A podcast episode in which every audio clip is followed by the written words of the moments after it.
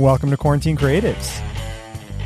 I'm Heath Racela, breathing a sigh of relief right now. I don't know about you guys, but I am feeling really, really good.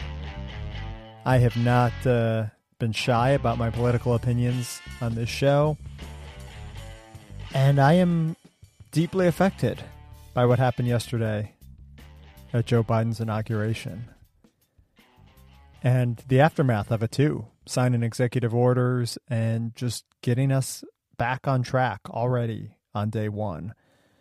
This covid crisis is far from over. We are over 400000 deaths now in this country. I remember when this show started i feel like we were in the 40000 maybe back in may 50000 it was definitely under 100 we're at 400000 people dead now on Twitter, Melody Joy Kramer had tweeted to put that number in perspective that the population of New Orleans is 390,000, population of Tulsa is 401,000, and the population of Minneapolis is 430,000. So, when we talk about how many people have died from this crisis, we are talking about medium-sized cities, big cities in this country completely gone. I mean, that's just, it's so crazy. And it just feels so nice to know that this is not going to run out of control much longer. That there will be some policies put in place and some support for people put in place to help fight this virus, to get vaccines out there, to get personal protective equipment, to hopefully slow the spread of this and start getting us back to normal. And there's all sorts of other good news, of course, ending the Muslim ban, ending the border wall, rejoining the Paris Climate Accord. Lots and lots of good news. I'm feeling all sorts of great things right now. And I'm happy that I shared it with my daughter. You know, she's seven. I mentioned before, I, I homeschool her this year because of the pandemic. We've been teaching her here. And I made the inauguration part of our curriculum yesterday, and it was awesome. She watched Joe Biden's speech. We watched the amazing poem by Amanda Gorman. It was just a moving day all around. And I'm happy that she has a role model in Kamala Harris to look up to. And uh, yeah, I just feel like things are in control again. And it puts me at ease and it makes me very, very happy. Sonia Manzano is my guest today. You probably best know her as Maria from Sesame Street. She played Maria for more than 40 years on that show. And so, of course, we talk a lot about Sesame Street today. I grew up watching Maria, as I'm sure did so many other people. Anyone that I've told that I'm interviewing her, it's this deep gut reaction of just, ah, oh, I love Maria. And I felt that way talking to her. It was a great conversation. Of course, we talked a lot about Sesame Street, and she not only was a performer on the show, but also a writer on the show for many years. And so I was really curious just about, you know, the writing process and, and how do you make children's programming? How do you gear programming to kids? It's really interesting to me. So we had that conversation. She also has a brand new book out called A World Together. It's done in conjunction with National Geographic, and there are great photos to accompany the story. Sonia wrote the story, and National Geographic helped pick out the photos. But it's all about how, even though we have our differences in this world, we have so much in common. We're all warmed by the same sun. We all like to eat food, just all these wonderful things about our shared humanity. So, that book is incredible. I wanted to talk to her all about the process of making that. And Sonia retired from Sesame Street about five years ago, but she is still in the children's programming game. She is producing a new show with Fred Rogers Productions that is scheduled to air on PBS this fall called Alma's Way. So we talked about that as well. So it's a really fun conversation. It's just exactly what I needed right now. You'll hear we talked just before Martin Luther King Day. We talked last week, um, but it brightened my day just thinking about sort of where we are and the new day that's ahead of us, and knowing that Sonia and her Sesame Street friends have been helping us chart that course to a better planet, a better world for, you know, five decades now. It's unbelievable. But yeah, it's a great conversation. Go check out her new book, A World Together. And uh, here it is my conversation with Sonia Manzano. Well, let's start off by just, you know, talking about the last uh, 10 or so months, I guess, this whole quarantine pandemic period. What's it been like for you? Oh, I guess it's just been as awful as it's been for everyone else. I keep thinking that it's going to be over soon and we'll go back to normal, though they tell us that that's not the expectation. Yeah. You know, you, you start putting off like going to the dentist and details like that because you figure, oh, it'll, I'll wait till it's over. Right. But I think I'm finally coming around to the fact that, uh, you know, this is kind of going to be the new normal. If you have to wear masks even after you have the vaccination and you should still be careful, it's a new way of living, I think, that we're all going to have to get used to. Yeah, it feels like the the finish line has just kind of progressively moved and maybe it's better that way. I mean, like if if in March of last year we were told it might be, you know, call it August of 2020, I'm making it up right now, but like yeah. if we knew that, I don't know that mentally we could have done that as much as just give it another 2 or 3 months, you know. Exactly, exactly. It's one step at a time and I've gotten so I've uh, acquired so many other skills. Oh yeah.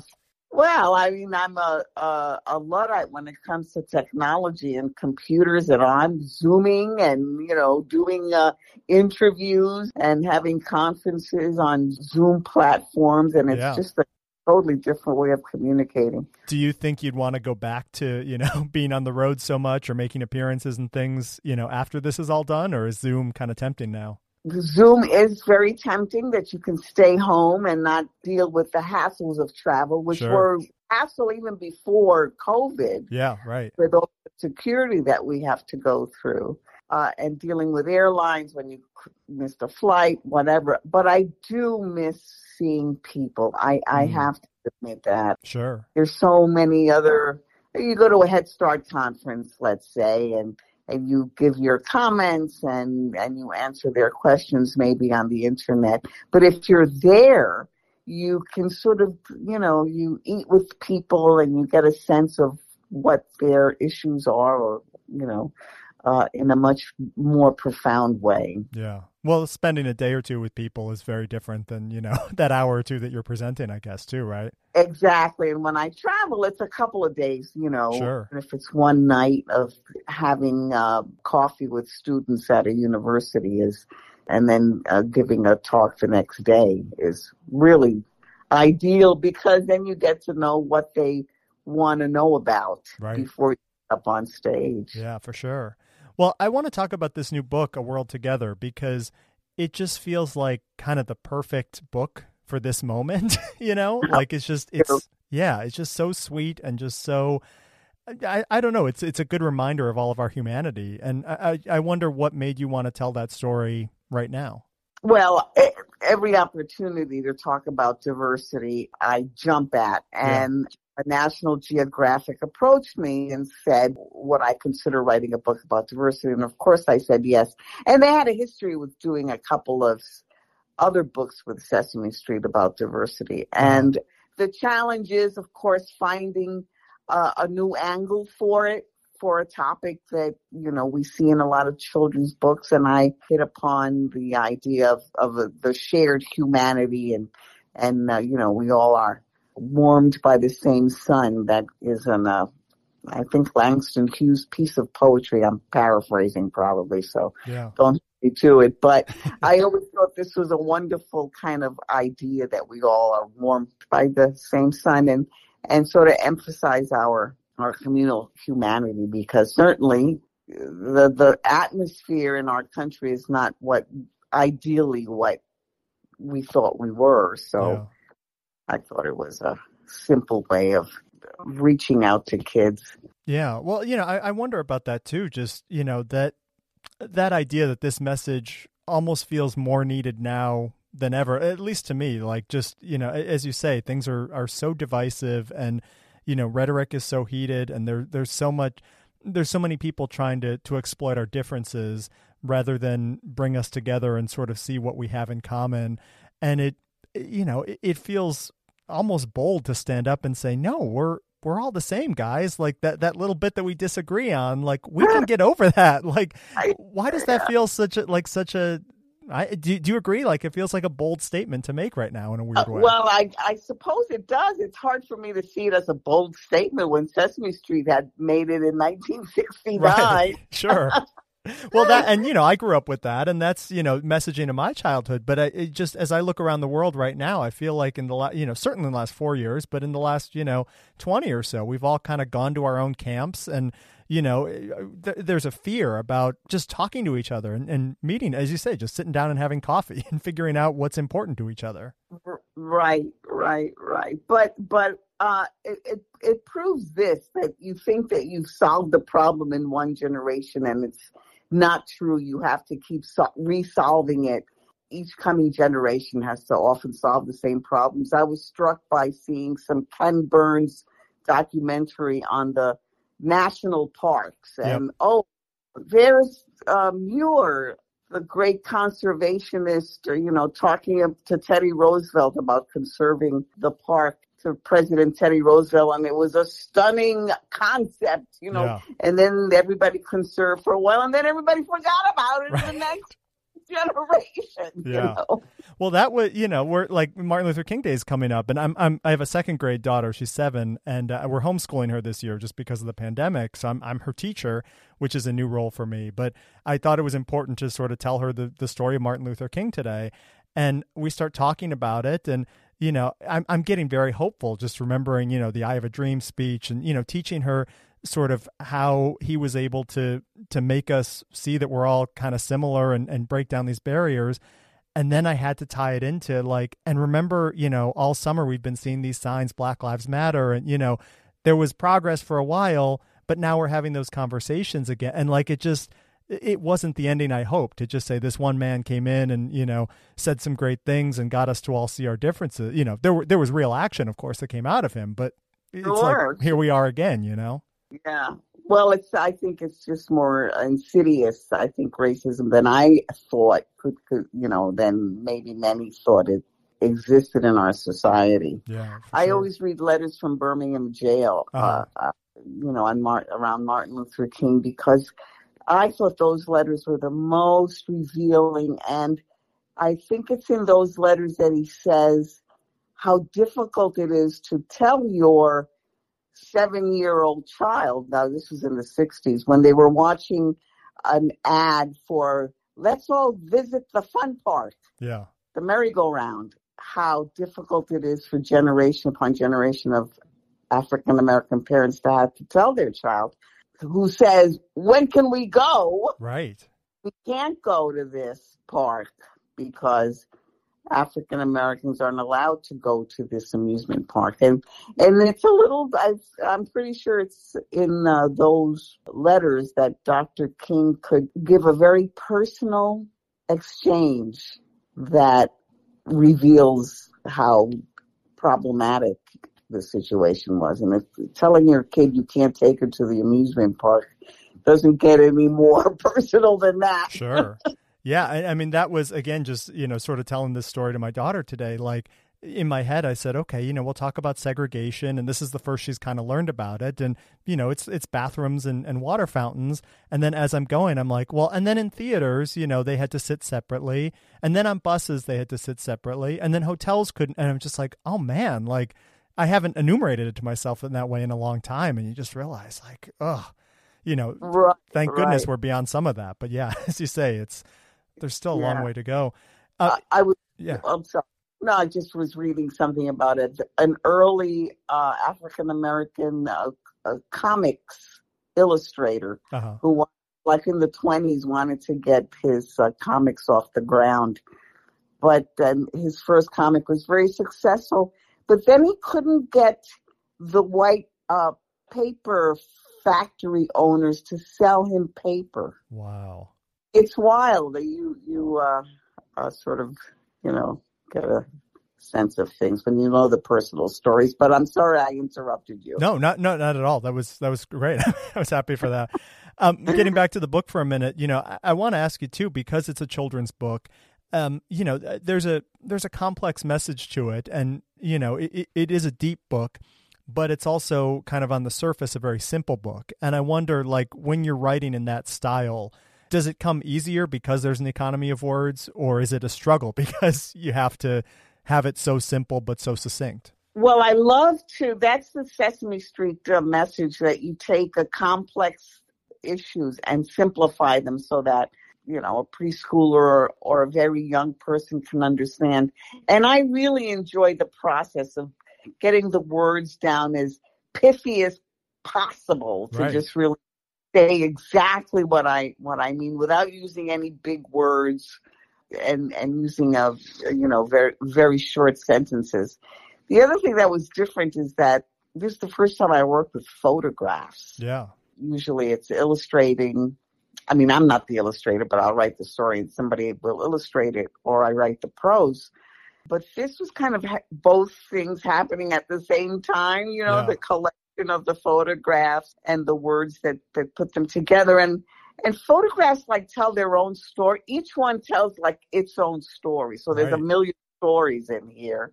I'm looking at this one page where kids are happy and sad, and there's that little girl with the cowboy hat on who Yep. looks so angry, and the little girl in the lower right hand corner who looks so defensive as she's holding on to her stuffed animal. So you you know, I'm hoping that the pictures, the the photographs, inspire conversations uh, between the parent and the child. Yeah, they definitely did. I mean, I have a, a four year old as well. So my seven and four year old, we sat down and read it last night together. And yeah, even just like on that page, trying to decode the emotions, you know, the, the prose that, that accompanies it is, you know, uh, people feel happy or sad, excited or worried, glad or mad.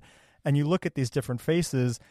And, you know, it was interesting just to hear the kids sort of talk about what they thought each kid was going through in the photo. You know, it, it was a great opportunity to go beyond just, you know, it, it's not a book where you're just turning the page and, and reading Yeah. it. You know, it's it was a discussion point, which I really enjoyed. Yeah. What was it, what was it like choosing the photographs? How much work was that? Just trying to f- find, you know, exactly the right fit for what you wanted to say. I had nothing to do with that. There's a wonderful editor uh, at National Geographic who, as you can imagine, they have uh, wonderful editors there. Sure. You know, ph- photograph uh, people who just edit photographs. I- I sent her a bunch of pictures of me on Sesame Street, and I said, I don't know how you could possibly go through all these pictures and decide. That is a real talent. Uh, I wanted uh, some urban pictures because I am an urban person Yep. was born and raised in the Bronx, and some certainly I think my association with Sesame Street.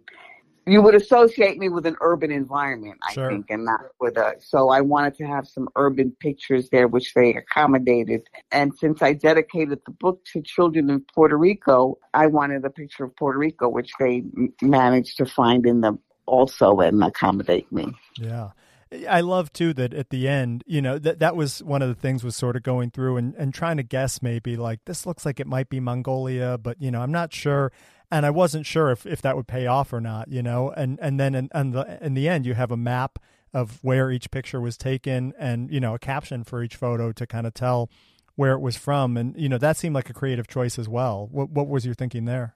Yes, well, they that I think that's a tenet of uh, National Geographic. I Ah. think all their books have a little glossary in the back, like the geography, so you can tell where where all of the pictures are from. Gotcha. I was very thrilled to have pictures of my own family Yep. back there uh, where I'm with Rosita, and uh, as I said in my uh, afterword there, you know, they fascinated me as a kid because they were so different from where I lived in New York City. Yeah, I, I would just pore over them and look and wonder where those little, like with my mother, where where that little kid in the background was today, or Mm. you know, what? Why is me in school, and you know, how come my mother's so dressed up in such a kind of mean environment? Yeah. You know, those, uh, those questions were I love what you wrote to accompany it too. That you know you, you would study those photos as a kid before you'd ever been to Puerto Rico, and then when you traveled there, you said I understood my mother even more in both profound and superficial ways. I wonder if Yeah. you talk about that some. Oh, sure. I guess, as you mentioned, I was born in the States and only knew about Puerto Rico from what my parents said about it Friday afternoons, after work is when they would sit around and talk about Puerto Rico. And, Mm, and it was a little bit more confusing because they would say the most terrible things about escaping the most awful poverty, things that as an American or as someone in the mainland was foreign to me. Kids that are hungry, you know, I didn't see that. But they used to talk about escaping that kind of environment, and I think, oh, what a terrible place, Puerto Rico. And then they'd sing beautiful songs about the island, yeah. about the environment and the love stories and all this. And I think, oh, what a wonderful place it is. But which is it? Is it a wonderful place or a terrible place? So uh, I had those conflicting feelings about Puerto Rico, you know, and it wasn't until you get older that you realize it could be both, yeah. you know, a wonderful place and, and a place that people escape from. Well, that's what I'm, as you're saying that, like in your head now, in your mind, do you romanticize e- either Puerto Rico itself or your parents' experience there, or you know, I, I, guess how does it, how does that memory exist in your mind now? I do, I it, it I do romanticize it. It's it, it is a, a romantic notion I have of Puerto Rico, and I always will. And I think it's because a lot of us New Yorkers or mainlanders have the Puerto Rico of our dreams. Mm-hmm. And uh, so let's say uh, on Christmas you have wonderful roast pork and wonderful coquito, which is a Christmas drink. So in my mind, that meant that you had it in Puerto Rico every day. Mm, right. you know, if we have these little snippets of, you know, beautiful guitar music by Trio Los Panchos or a great salsa person, that must mean that in Puerto Rico, you couldn't, you'd hear it 24 7, you yeah, know? Right. And, you know, then when I got there, you know, and, you know, my family had jobs, you know, they,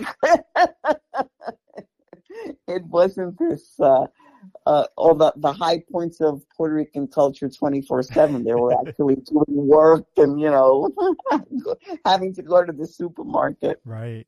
That's so fun. I'm, I'm just thinking, like, even as a kid, when you learn about another country or something, like, you learn about the cultural aspects, but you never really think about the day to day, you know. Day, yes, yeah. exactly. You learn about, you know, the culture of, you know, going to Italy and, and, uh, you know, you watch The Godfather and you want to go the movies, The Godfather. Right. You, you know, you want to go to Sicily and expect that wonderful, uh, environment. And that's romanticizing it. Yeah. And he did such a good job of it, that wonderful director, that we all want to go to Italy after seeing the Godfather movies. right. and as you say, when you go there, it's not just it's not just wine and mm-hmm. pasta. It's you know, if you live no. there, people have jobs and you know, right, and all the normal things. Right. Um, let's talk about Sesame Street for a minute, because obviously that's a, a, huge chunk of your life. Um, I'm sure you've told this story a million times, but would you mind uh, just you know telling me how uh, how you first got involved with them? Oh my goodness, I've uh, have told this story, but a million times, and and you know I want to start out by saying that I was affected by Sesame Street before I was on it. I remember quite clearly walking into the student union of Carnegie Mellon University, where I was attending, and seeing Sesame Street. Uh-huh. And being so stunned by it, it was, I think it was, believe it or not, it was Burt Lancaster reciting the alphabet. okay. That old, you know, actor of the 50s sure. and 60s. Wonderful actor reciting the alphabet. And then James Earl Jones starts reciting the alphabet. And I thought, is this a show about lip reading? It was just so compelling. And they cut to an animation and it was Wanda the Witch, and it was Gracie Slick from Jefferson Airplane singing. Wow! So it was like, wow, what is this? And yeah. and uh, and then of course, absolutely stunned when Susan and Gordon came on because uh, in 1969, believe it or not, you never saw people of color on television. Right. Trying to get this idea across. And I was raised in an environment where you never saw people of color on television. You did begin to feel invisible as a kid. I felt invisible. I didn't know what what I was going to grow up to be. If you don't see it, you can't be it. So, right. and and many many many actors and performers of uh, you know of my generation and and younger have said, you know, not seeing themselves on television or in the media in any way did make you feel invisible. So when I saw Susan and Gordon, I was like, whoa, gee whiz, this is really this is really something. And the street, it was an urban environment. You didn't see cities unless it was a cop show. Yeah. It was like kids didn't live in cities. Right. This was the Leave It to Beaver, and uh, well, that maybe a little earlier than that, but you know, Brady Bunch and all those kinds of shows. It was very suburban right. at that point. Yeah. So that was stunning, and now this is 1969, and then uh, around that time, uh, I was also in a show uh, entitled Godspell that was created at Carnegie Mellon University on that campus. Oh wow! And uh, we came to New York to bring the show, and you know, we brought the show to New York, and uh, and then I just got an audition. It was, I think, the most important things happen to you when you're not paying that much attention. I thought it was just one audition of, you know, I was starting my career. I was in an off Broadway hit. I just went to this audition, and uh, I didn't even have a call back. They just called me back and said, "Okay, come on in." You're and, in. Just come do it. I mean, I wish I could say that I, you know there were millions of people auditioning. There were maybe five. Yeah. there weren't that many like Latin actors out trying to get work. So I was lucky. And then, uh, you know, I was unsure, certainly for the first year.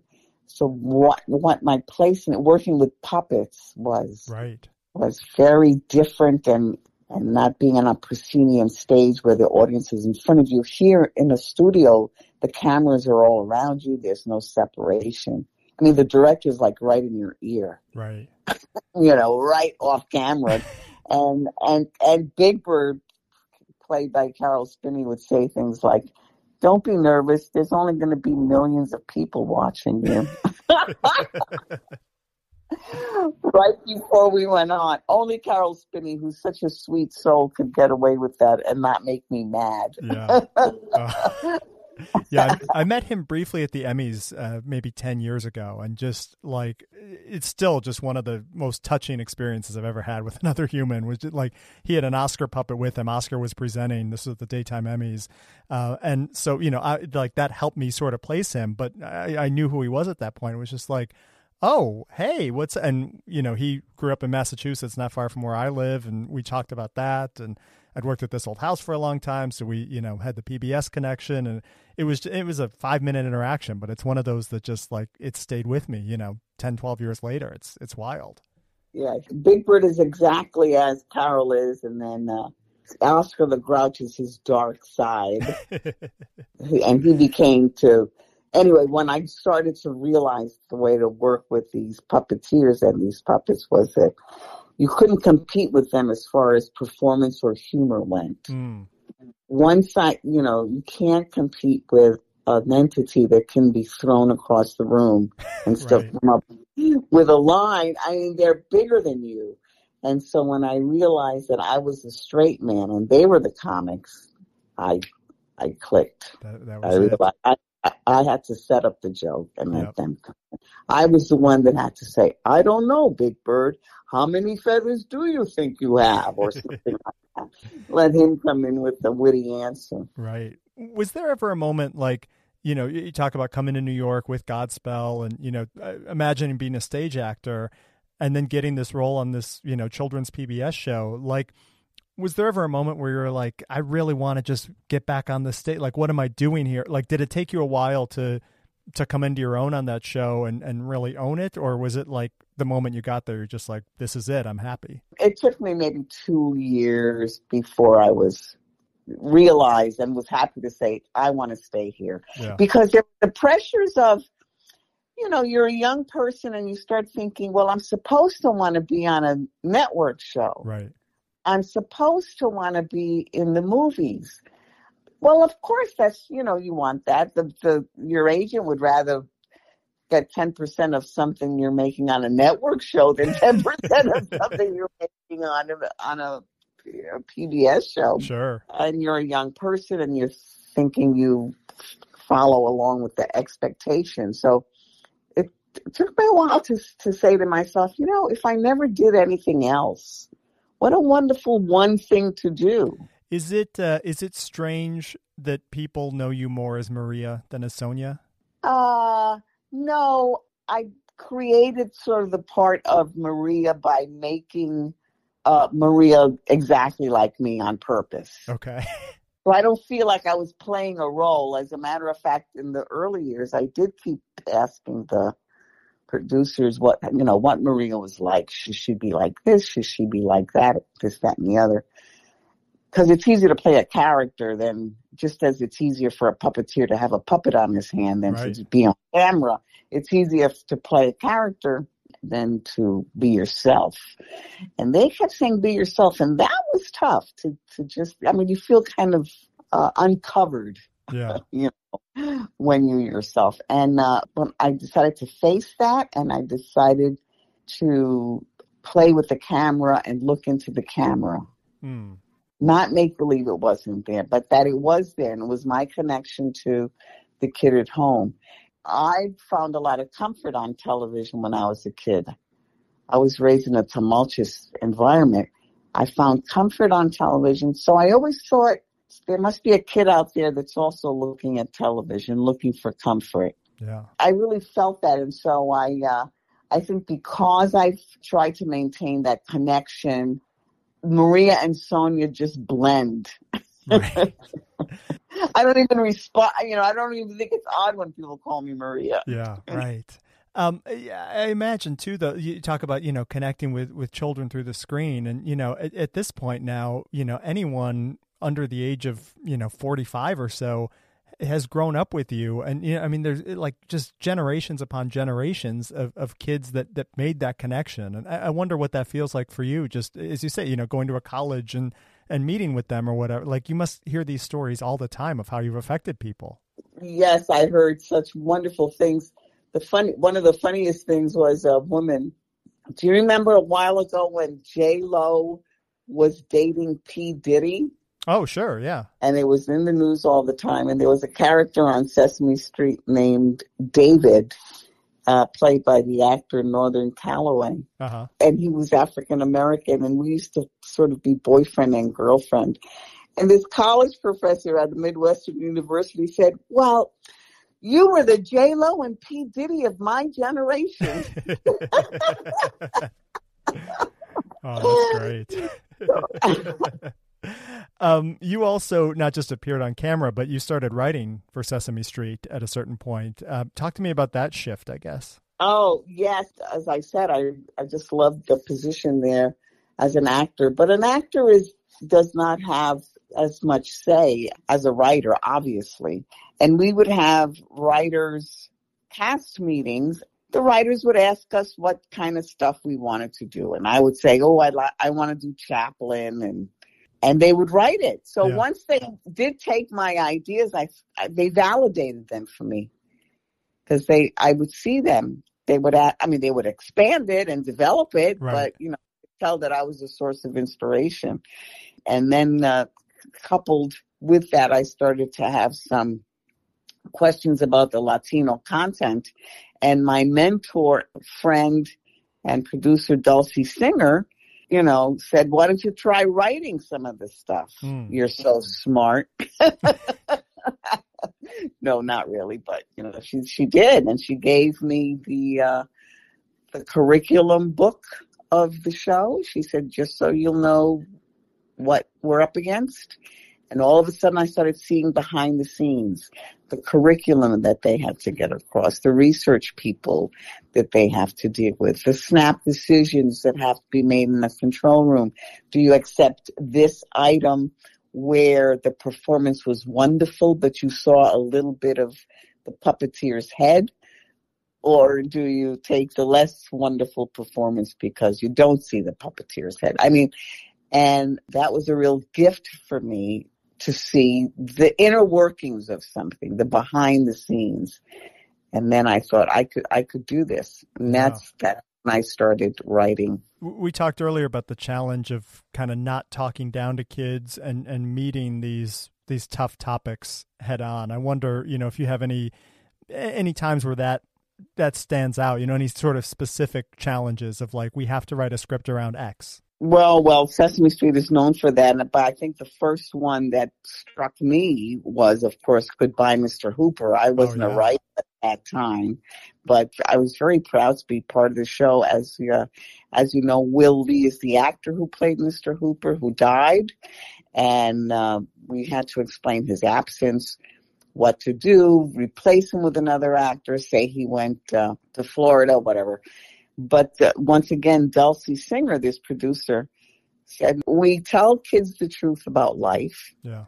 Death is part of life. It's not a man-made occurrence. Right. It just happens the same as birth does. And so she said, let's tell them the truth. And they research went out to see everything that was out there for on death for kids and what their expectation was kids, what Yeah. they felt about it. And they, all of that research was put into a beautiful script by Norman Stiles. And the last moment in this show, a baby is born and Big Bird says, wow, Mr. Hooper was always here and now he's not, but that baby was never here and now the baby is, Mm. you know, and I wish that that's all that Sesame Street has done, but they've taken on other things, incarceration, financial crisis, Yeah. uh, Syrian refugees. They've had some programming to help children realize that fish swim in the ocean and birds fly in the sky. They don't even know that because they're living at these refugee camps. Yeah. And then Sesame Street also did 9-11, uh, a video for 9-11 to assuage some fears about that. So I wish they would run out of topics to tell you the truth. the sad news and stuff. Wouldn't yeah. that be wonderful? Oh, we don't have any topics. Only back to letters and numbers and colors. the easy stuff, right? I, Yeah. I want to ask you too, just about sort of the evolution of the show, because uh, as you mentioned, like you know, seeing it in that student union, and certainly my memory growing up with it in the '80s, the live action and, and Muppet sort of street sequences were a piece of the show.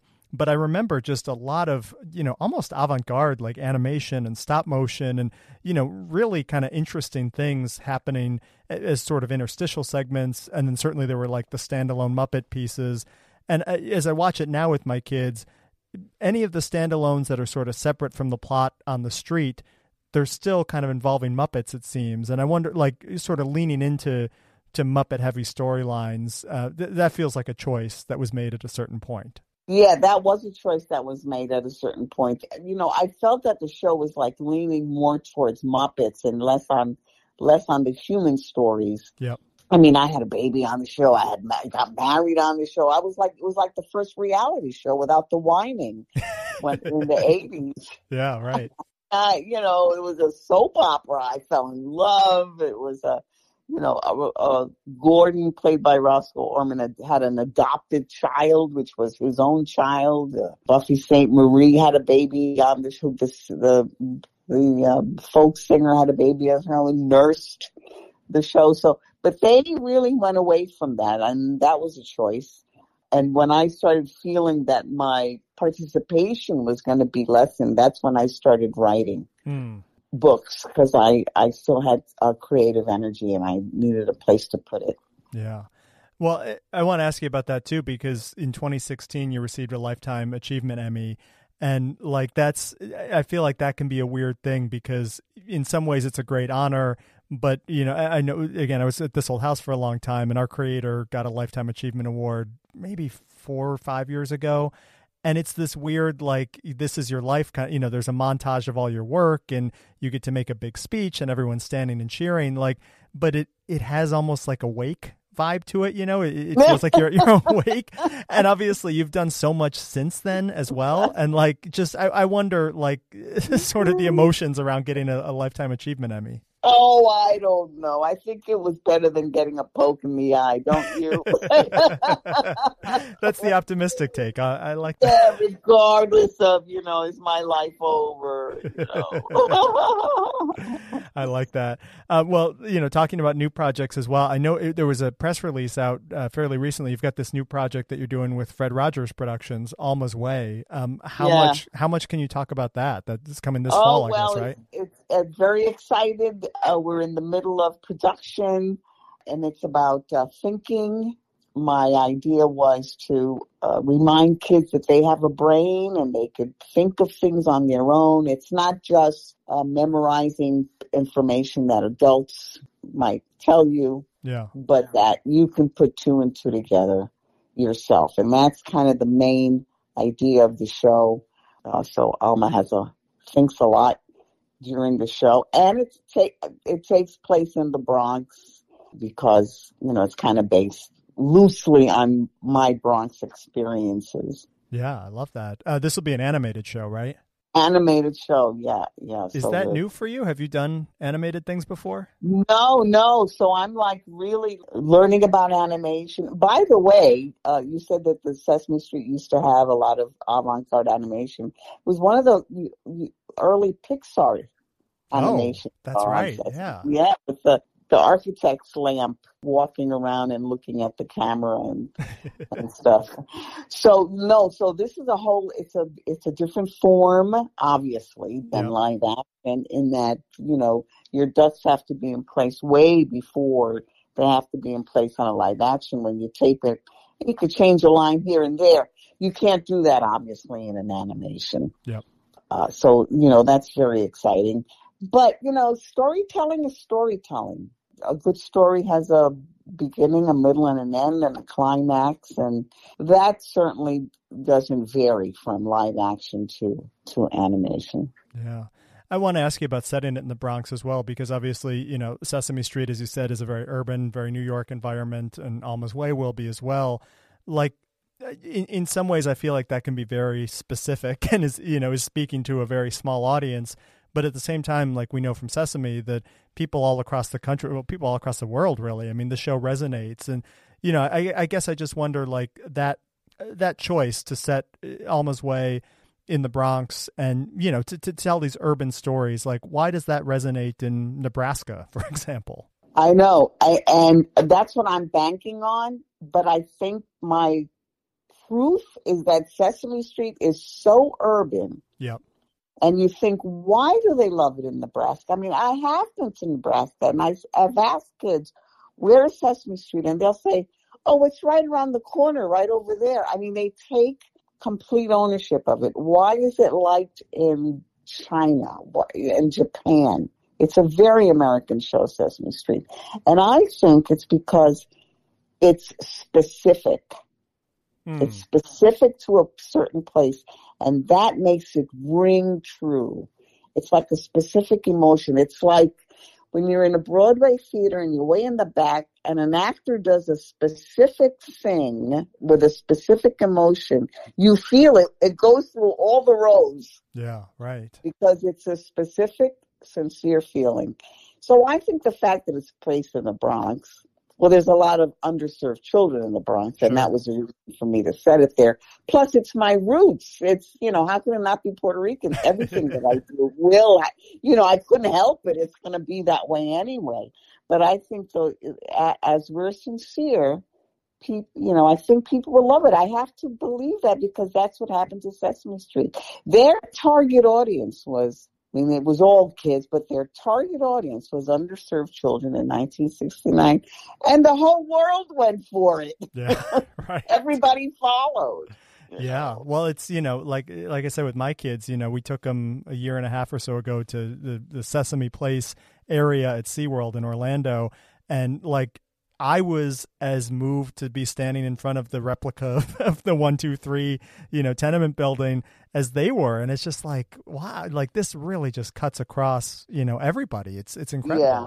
Yeah, it was great to be a part of it, and I'm banking that, uh, that nothing can happen like Sesame Street again. But those little, those my little lessons is, you know, I think everybody liked me and the cast because we were we we strive to be sincere, and and people pick up on that, even though if it's not ex- there exactly a feeling sincere, which is what a world together is about. We all feel sleepy in different ways, but it's all sleepy or happy, etc. All right, there we go. Sonia Manzano. Man, what a career. How fun just to be involved with Sesame Street for that long and to see it from so many different angles and now to take that expertise and bring it over to a new project. It's inspiring. I loved it. Go check out her book as well. It's called A World Together. It's from National Geographic and it's available where you buy books. It's a great book to read with kids. It has very simple writing, but it invites conversation. Your kids are going to have questions as you read it to them. You can bring up discussion points. And it's just a great way to appreciate both how similar we are and how different we are, and how that difference, that diversity, is a strength. So go check it out. I have new shows every Monday and Thursday. I'll be back on Monday with a new show. It'll be a surprise. I'll tell you about it then. Don't forget you can sign up for my newsletter as well. It comes out every Sunday and it recaps some of the shows if you missed them. Go to heathracela.com, enter your email address there. I will talk to you guys on Monday. Stay safe.